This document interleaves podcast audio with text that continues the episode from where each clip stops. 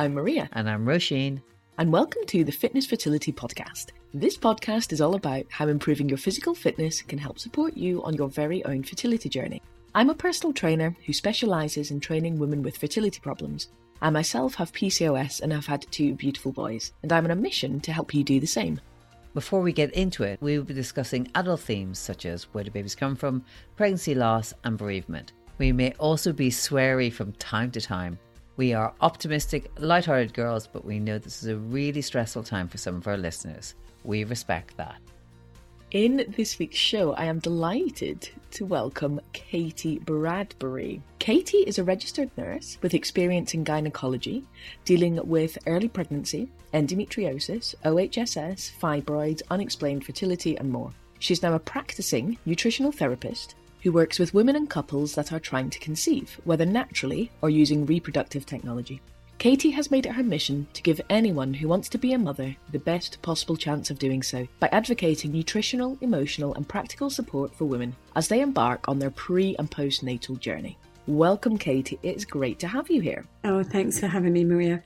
Katie, I think one of the really important things for our listeners to understand is what the difference is between someone that says, you know, they know a little bit about diet and an actual well qualified nutritionist. So, in a nutshell, would you mind telling us what is the difference between a dietitian or someone that says they know about diet and a well qualified nutritionist like yourself? Yeah, absolutely.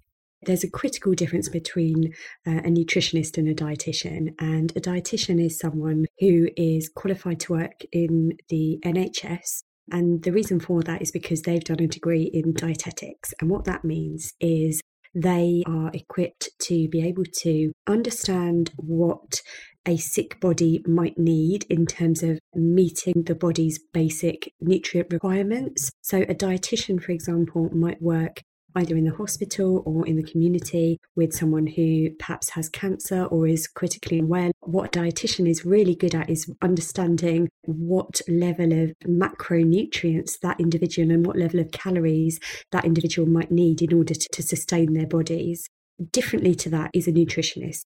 Someone who has trained in nutrition has learnt a lot about the macronutrients, but also all of the micronutrients in relation to their role in the body and health. And also, really critically, we've learned about all the different systems in the body, the way they communicate, and what some of the key underlying drivers might be for certain illnesses or disease states in the modern world. Our role is really about doing the detective work and working on the underlying drivers and using food and often supplements as well and lifestyle as a healing modality and encouraging the body to heal. Then you've got, I guess, the contentious point is then people who are dishing out food or diet advice who aren't necessarily qualified.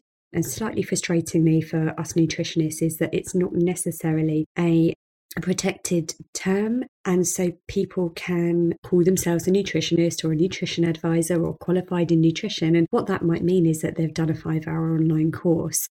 So, you know, I think if you are considering working with someone to support your nutrition, it's really worthwhile just checking in with them to see what kind of qualifications they might have and what kind of skills and experience they can support you with. Yeah, I think that's massively important. Thank you for telling us the difference between the two. And on that note of experience, would you mind just giving us a little bit of information about a client that you've helped become pregnant? And I'm going to give you the example of a client who I was just texting a couple of days ago because she's just hit her 12th week of, of pregnancy, which has been a massive milestone for her. Hooray! Um, which is lovely. And actually, for her, this pregnancy has been a bit of a, a, miracle pregnancy because she came to me in the summer and her issue wasn't getting pregnant, it was staying pregnant. Every time she got pregnant, she would lose that baby early on. When she came to me, she just said, I don't know how much more of this I can take. I can't deal with this pain and this hope and then to be crushed. And when someone comes to me, whether it's one loss or multiple losses, there are a number of key things that I always want to look at. First of all, I want to make sure that their thyroid is in order. Second of all, I want to look at their genetics because there is a, a, cellular process called methylation that is critically important in transcribing genetics in that early fetal development, the way that our body methylates is critically important. So, doing a genetic methylation panel can give us some really important insights. I also want to know, ideally, what their partner's DNA fragmentation is looking like, because again, there's more and more literature now connecting the level of DNA damage in a man's sperm to miscarriage or recurrent miscarriage. So, there are a few key things for anyone that's come to me with losses that I want to know about. Because if we know what's going on and, and we can then deal with what's going on, if we know the specifics, then we're going to be drastically increasing the likelihood that they're going to have a successful pregnancy. The, the final thing that I want to know about in the case of, of loss is the vaginal microbiome. So, we ran all of those panels, and one of this person's losses had actually been an ectopic. And so she'd had one of her fallopian tubes removed, which for her meant that, again, it, she only had half the chance of conceiving naturally because she only had one fallopian tube. We did all of our work together. It was really, really difficult. This is half of the battle for us fertility nutritionists sometimes is trying to persuade people to stop trying to conceive while we work together. And it can seem so counterintuitive because when all you want is to have a baby, and believe me, I know how this feels. When all you want is to have a baby, you want it like yesterday, right? So you, you don't necessarily want to be told you need to stop. But actually, for me, if I found something in one of those tests that I just mentioned that I know wouldn't be conducive to having a healthy pregnancy, then what? You know, we've got a massive ethical dilemma. So we always say to people, look, if you're serious about doing this and doing these investigations, let's do it. Let's do it together. And then, depending on what we find, then there will be a point where we will say, okay, yeah, we're happy to give you the go ahead. Or actually, I really think based on this that we should hang fire for a few months or however long it is while we work on addressing the issues that we found and then try. So we did do some work together. We did some of these investigations. Some things were absolutely great and some things needed addressing. She got the all clear, and uh, miraculously, as per her history, she got pregnant immediately again. But of course, we were all on tenterhooks, and this time around, she's made it to the 12 week mark, which she never had before. And she's had multiple scans, and her little baby's doing incredibly well. So it's a, it's a really beautiful story. That's amazing. Absolutely gorgeous. Yeah, congratulations to you both, and everything's crossed for her. Thank you. I know someone as well that could get pregnant very, very easily. We'd lose pregnancy after pregnancy, and it's mm. just soul destroying. Oh, it's crushing. Also, how brave of you both. And it is brave to say, we're going to stop. Let's take a step back and let's mm. see if we can get some more information in. Everyone knows that that clock is always ticking when it comes to fertility. And unfortunately, it doesn't stop for anyone. Mm. I'm always really interested in the thyroid. Why is the thyroid so key to fertility? Yeah, really great question. The thyroid is one of the, the central organ systems and it acts in a complete web with, and it sits almost on a triangular axis, our thyroid, um, our ovaries, and our adrenal glands, which produce our stress hormones. So, this is why part of the reason why everyone talks about stress in relation to fertility. The hypothalamus and pituitary glands, which are like our, our master processors, if you like, they control everything those glands in the brain sit on the same axis as the thyroid, the ovaries, and the adrenals. And what that means is that each of those systems of hormones, the thyroid hormones, the sex hormones, and the stress hormones, they all correlate with one another. They all talk to each other. And when one is dialed up, another can be dialed down, etc., etc they all speak to each other. And so, typically speaking, if there is something wrong with the thyroid, sometimes that could be because that person's stress levels are so high. But then a knock on effect is that that person might have, for example, anovulatory cycles because um, we need our thyroid hormones to, to ovulate properly and to produce healthy eggs. And we also need our thyroid hormones to be functioning normally in order to sustain a healthy pregnancy. The thyroid is, is critically important. And what a lot of standard medical thyroid investigations neglect to pick up on is, believe it or not, the actual active thyroid hormone. So, typically speaking, if someone says to me, Yeah, I've had my thyroid tested by their fertility clinic or by the GP, it will usually only be TSH, which is not a thyroid hormone at all, it's thyroid stimulating hormone. So it's produced by the brain, not the thyroid. It comes before the thyroid hormone. Maybe if they're lucky, they might have T4 measured, which is thyroxine. And again, that is a thyroid hormone, but it's not the active thyroid hormone. So you're missing a key part of the picture, which is the T3, which is your active thyroid hormone. And that's the one that really matters. Equally, it can be missing your thyroid antibodies. And if we've got an autoimmune presentation within the thyroid, there's a whole new set of considerations to be thinking about when I'm looking at a thyroid panel with anybody, I will usually have to say, thanks, it's really helpful for us to know the TSH, but actually, we really do want to be delving deeper and looking at the complete thyroid picture. This is just fascinating. Honestly, I'm just sitting here thinking this this seems insane to me. This is maybe a more complicated question, but why is it not tested for? And do you mean on the NHS for people in the UK?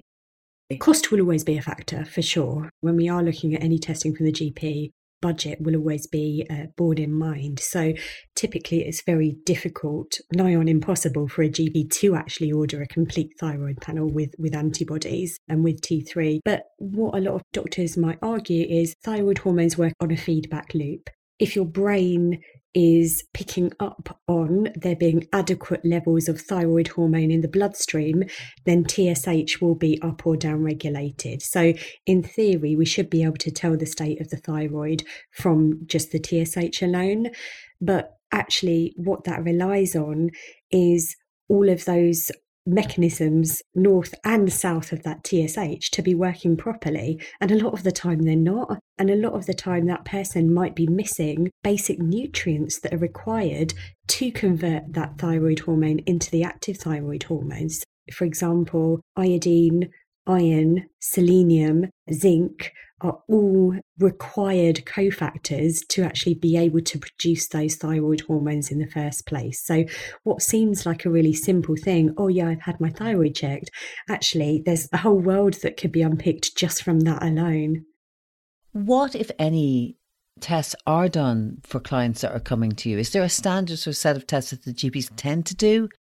People that come to me and people that come to people like me are typically at many, many different stages of their journey. For us, in an ideal world, we want to see people as early on as possible because we could save people so much heartache. The reality is, most people, by the time they come to us, they've explored so many different avenues maybe they have had some investigations done and have got quote unquote unexplained infertility, which I don't really believe is a thing, to be quite honest. Other people might have had failed rounds of IVF or are trying to prepare for a round of IVF.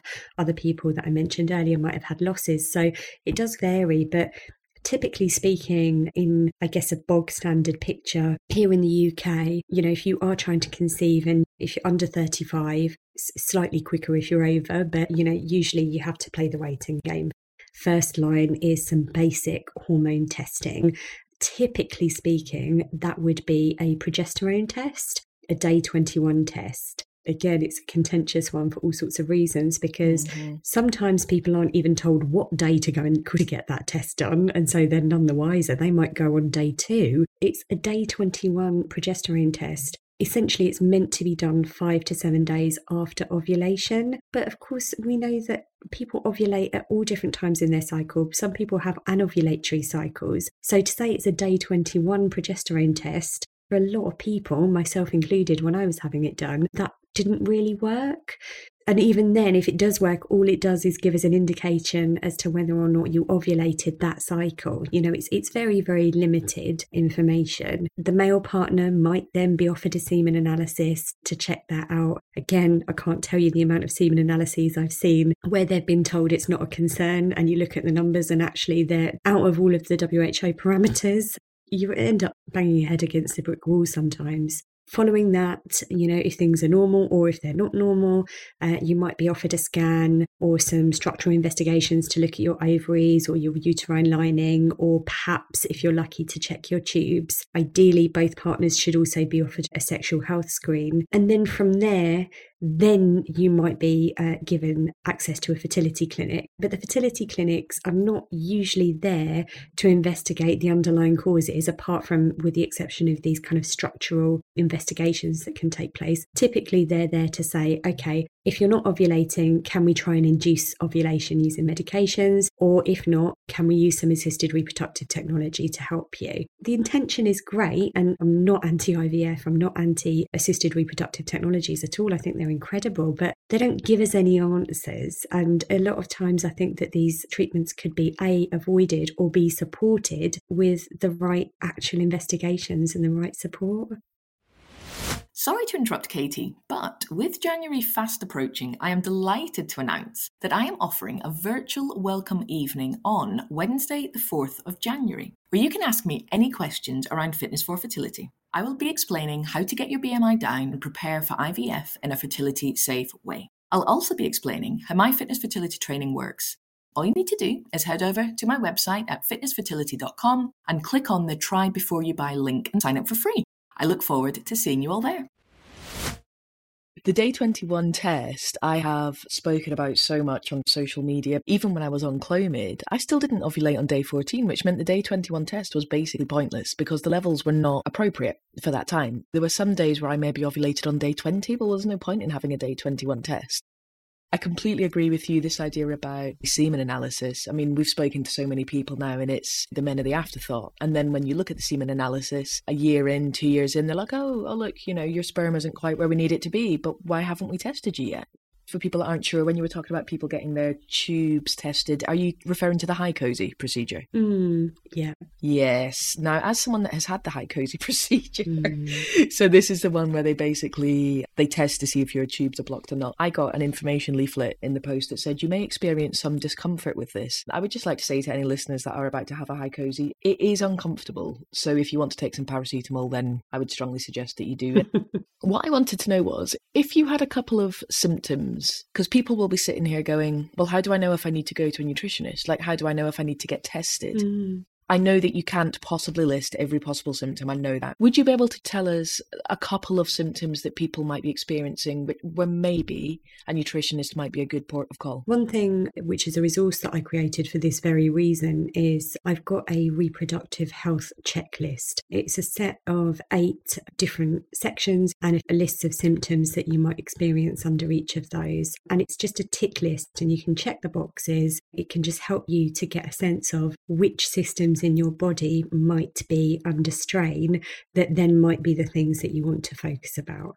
Some examples of that might include things that might seem completely unrelated, like if you get hormonal migraines, chances are there are some hormonal imbalances going on in your body or that your body is reacting to hormones and having a histamine response to, to certain hormonal shifts in your body. And that means that your body's going to be in an inflammatory state. And really, inflammation is something that we talk about a lot in terms of the more low grade chronic inflammation, and that is a massive driver towards so many of the imbalances that we might see uh, in the body that can impact fertility. Yeah, it might be to do with headache, it might be to do with acne, it might be to do with if you get raging PMS or really painful periods, chances are something's not right if you have had IVF and you don't respond to the IVF drugs in the way that's hoped, something's not right. I have a whole section on gut health as well. We haven't mentioned the gut yet today, but that is always the place that I start actually with any of my clients because our gut health, our gastrointestinal health from top to bottom tells us so much about the body as well. So what are your bowel movements like, even? Do you get gas and bloating? What is your gas and bloating pattern? Do you get acid reflux? All of these are signs that our body is giving us that we can then use to to shape our our understanding and our recommendations Amazing. So we will happily point people in the direction of that guide because I think it will be really useful for people. The other thing I wanted to pick up on was this idea of inflammation. I just wanted to ask you obviously, a lot of our listeners suffer with PCOS, a lot of them suffer with endometriosis, and obviously, endometriosis is linked to inflammation. Do you work with clients with endometriosis? And just very generally speaking, what type of information and advice might you give them around nutrition? Endometriosis is a condition that we are yet to do a lot of our learning around. We are learning more and more, but it is a complex condition and there are still a lot of unanswered questions to it. And I think that in itself is testament to the fact that women's health is just such a, a neglected area in medicine. Inflammation, there's no doubt that when we're thinking about underlying drivers, typically speaking, we are often looking at an estrogen dominance picture. Sometimes it might mean that the body is, for whatever reason, going on overdrive with its estrogen production. Sometimes it might be that the estrogen isn't kept in check by progesterone. So there's it's more of a progesterone deficiency, but that's not balancing out the estrogen. Sometimes it might be that they are over aromatizing, so producing too much estrogen as a result of their testosterone. Their testosterone is over converting to estrogen again, even within that estrogen dominance picture, there's so many things that we can be looking at to try and determine what's actually going on. But absolutely, the second point of the equation there is the inflammation. And the inflammation is we want to be looking at the underlying drivers, might be that person. Could be helpful to look at comprehensive blood work for them and make sure that there are no underlying nutrient deficiencies and that all of the other organs are looking okay. For example, the blood sugars. Blood sugar balance is a massive driver for inflammation. Again, we take one kind of relatively simple point, we can break it up and start to investigate what is the situation for you, what is going on in your body, how does that correspond with your symptoms and your lived experience. We can look at it in depth, but we can also make, I guess, generic recommendations from an anti inflammatory point of view Typically speaking, those would include things like eating the rainbow. We say it all the time because it really does matter. And the reason it matters is because every single colour of the rainbow in nature, in plant foods, has a different phytochemical, has a different antioxidant property um, to offer the body. And what that means is that it's feeding the microbes that live in your gut, it's feeding them the right things, and it's reducing oxidative stress in the body, which in turn is reducing inflammation. So I'm using a few technical terms there, but the take home message is by eating all of those different colours of the rainbow, we're almost firefighting. We're dampening down the impact of those flames of that inflammatory response. And another really, really important recommendation I mentioned the blood sugar balance already. Again, it's a bit of a generic term that might not mean much to many people, but when we're talking about blood sugar imbalances, we're talking about the way our body responds to not just sugars, but also to simple carbohydrates. And often we will find that there is an imbalance there, and that shifting towards more of the complex carbohydrates and away from those white carbs and those sugary carbs. You know, the amount of people that come to me who get that classic 3 4 p.m. slump in the afternoon and they just need a sugary or a, a white carb pick me up at that point in the afternoon. I get it but that's not normal. That's not what we're looking for in terms of the body. And that is our body telling us that something's not right. Moving more towards the complex carbohydrate, making sure that you've got enough good quality protein in your diet. These are all the basics, but they're so important. And then, really critically, is making sure that you've got enough of the right kind of fat in your diet, specifically the omega 3 fatty acids. Katy, you know, when you were saying about the two, three o'clock slump and it's not normal. But I actually mm. think it's really normal. I think it's something that we all, we all pretty much suffer from.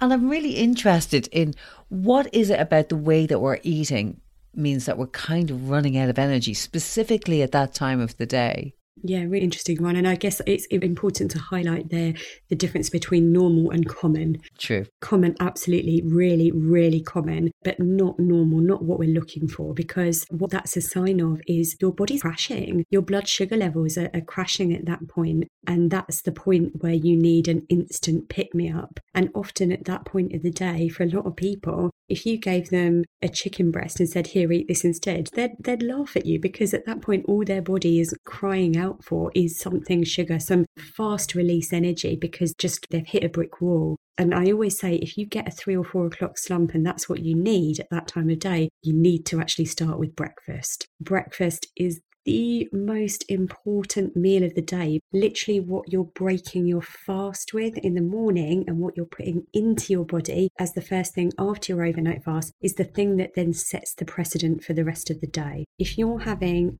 carbohydrate rich foods. So it's like cereals and toasts and crumpets and all of those things that we love, but they don't do our blood sugar levels any favors. And even porridge, I you know, I hate to say it, but one of my bugbears because porridge is, is a food that is really easy to get wrong because if you just have porridge with maybe some honey and maybe some fruit, you've got carbohydrate with sugar and then extra sugar from the fruit. And that is not a balanced way to start the day. We need, we need, need, need to have protein and fats and ideally some vegetables uh, in the morning, first thing. And that then sets the precedent for the rest of the day a lot of our listeners will be here because they need to kind of get that 29 BMI. Mm-hmm. And so, mm-hmm. inevitably, this idea of weight loss, basically, for lack of a better term, comes up. So, what are your thoughts on fasting? Mm-hmm. And then fertility, because a lot of people will look at intermittent fasting and a 5 2 fasting diet. And then following on from that, as a related question, what would your ideal breakfast be? Because I love breakfast.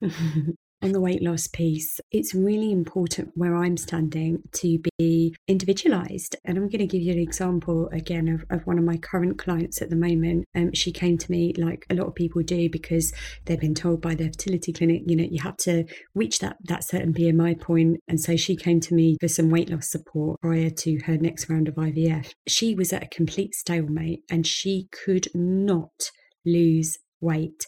And guess what she was having? I mean, her calories were really restricted. She was having a SlimFast for breakfast, she was having a SlimFast for lunch, and then she was having a, a, a, dinner, a homemade dinner. That was the only way that she could find not to lose weight, but to maintain weight. That was the only wow. thing that she could do. And she was desperate. And we've started working together. And in the same way that, that I always do, I will do a really comprehensive assessment with that person to truly understand their body, the way all of their systems in their body talk to each other and what they're eating and drinking now, their lifestyle, their work, their stress, and everything else, and work together to find a plan. And we got this client eating real foods morning noon and night. You know she's she's eating three proper meals a day now. So she's eating far more in quantity than what she was previously and she's lost almost a stone already when it comes to weight loss, uh, there is no one size fits all approach because often with something like weight retention, it's a message. Something is happening in the body that it's not happy about. And we need to try and figure out what's going on and get, get to the root cause and then work from there. Sometimes we can be overfed but undernourished. We can be eating enough technically, but actually our body is calling out for nutrients because we don't have an, enough of a nutrient dense diet. Our bodies end up holding on to every calorie that they can get I do think you need to be really careful with fasting because when we're looking again around weight loss for fertility, we do need to be doing it in a safe way. And often, like crash diets, when it comes to fertility, A, crash diets don't work anyway because, you know, all the research tells us that what you lose will go back on again, sometimes threefold. When your body is releasing fat, it is also releasing toxins because our that is a way for our body to store some of the toxins that it might be exposed to. So we do need to be really, really careful. And fat is metabolically active as well. It produces estrogen actually. We just need to be mindful about all of these things when we're on a weight loss journey. And the fasting think can be okay for some people, not for everyone. For some people, it can put their body under strain. So I wouldn't really recommend going for any kind of extreme fasting regime whilst trying to conceive. Maybe like a, a 12 12 or a 10 14, not really much more than that. And I love the phrase overfed and undernourished. I think that summarizes very nicely the situation that a lot of us find ourselves in. Amazing. Very good advice to everybody. But you didn't tell us what breakfast we should be having, Katy. Oh, yes. Oh, breakfast. Okay. I'm going to tell you my, my favorite breakfast that I have probably about five days a week is is egg. Egg of some description. Egg is just like my favorite yes. breakfast food because A, it's full of protein, it's got some good cholesterol in it, which we need to produce our sex hormones properly. It's a complete protein in that it has all of the essential amino acids that we need. And it's also really filling and really versatile. So I'll normally have some kind of eggs and I'll switch it up. And then I will usually have this sounds elaborate, but it does not take long at all. So it only takes five minutes in the oven. I will just toss some kale and cherry tomatoes and mixed seeds with some olive oil and a pinch of salt and put it in the oven for five minutes and, and have that with my egg. And it's such a nice way to start the day. I am with you. I love eggs my brain is kind of blown here. There is just so much information, honestly. For our lovely listeners, where might we find you? I am on Instagram and you can find me at Katy Bradbury Health, and that's Katy with a Y. I'm on Facebook as well. I do have a Facebook group. It's called Fertility and the First 1000 Days. Where could people find that checklist that you referred to earlier on? It is available on my website. So if you go to katybradbury.com forward slash services hyphen resources. It is there as a downloadable. We'll put that on our show notes. I just want to say a massive, massive thank you for coming on the show. We very much appreciate your time. So thank you so much for coming on and sharing your knowledge with us. Thank you. Thank you, Katy. So, Maria, who will we be speaking to next week? Next week, we have another fantastic guest, Sarah from IVF Babble. IVF Babble is the go to platform for everything fertility related, and Sarah also has her very own personal story that she will be sharing with us. It's going to be a good one. Thank you so much for listening to this week's show.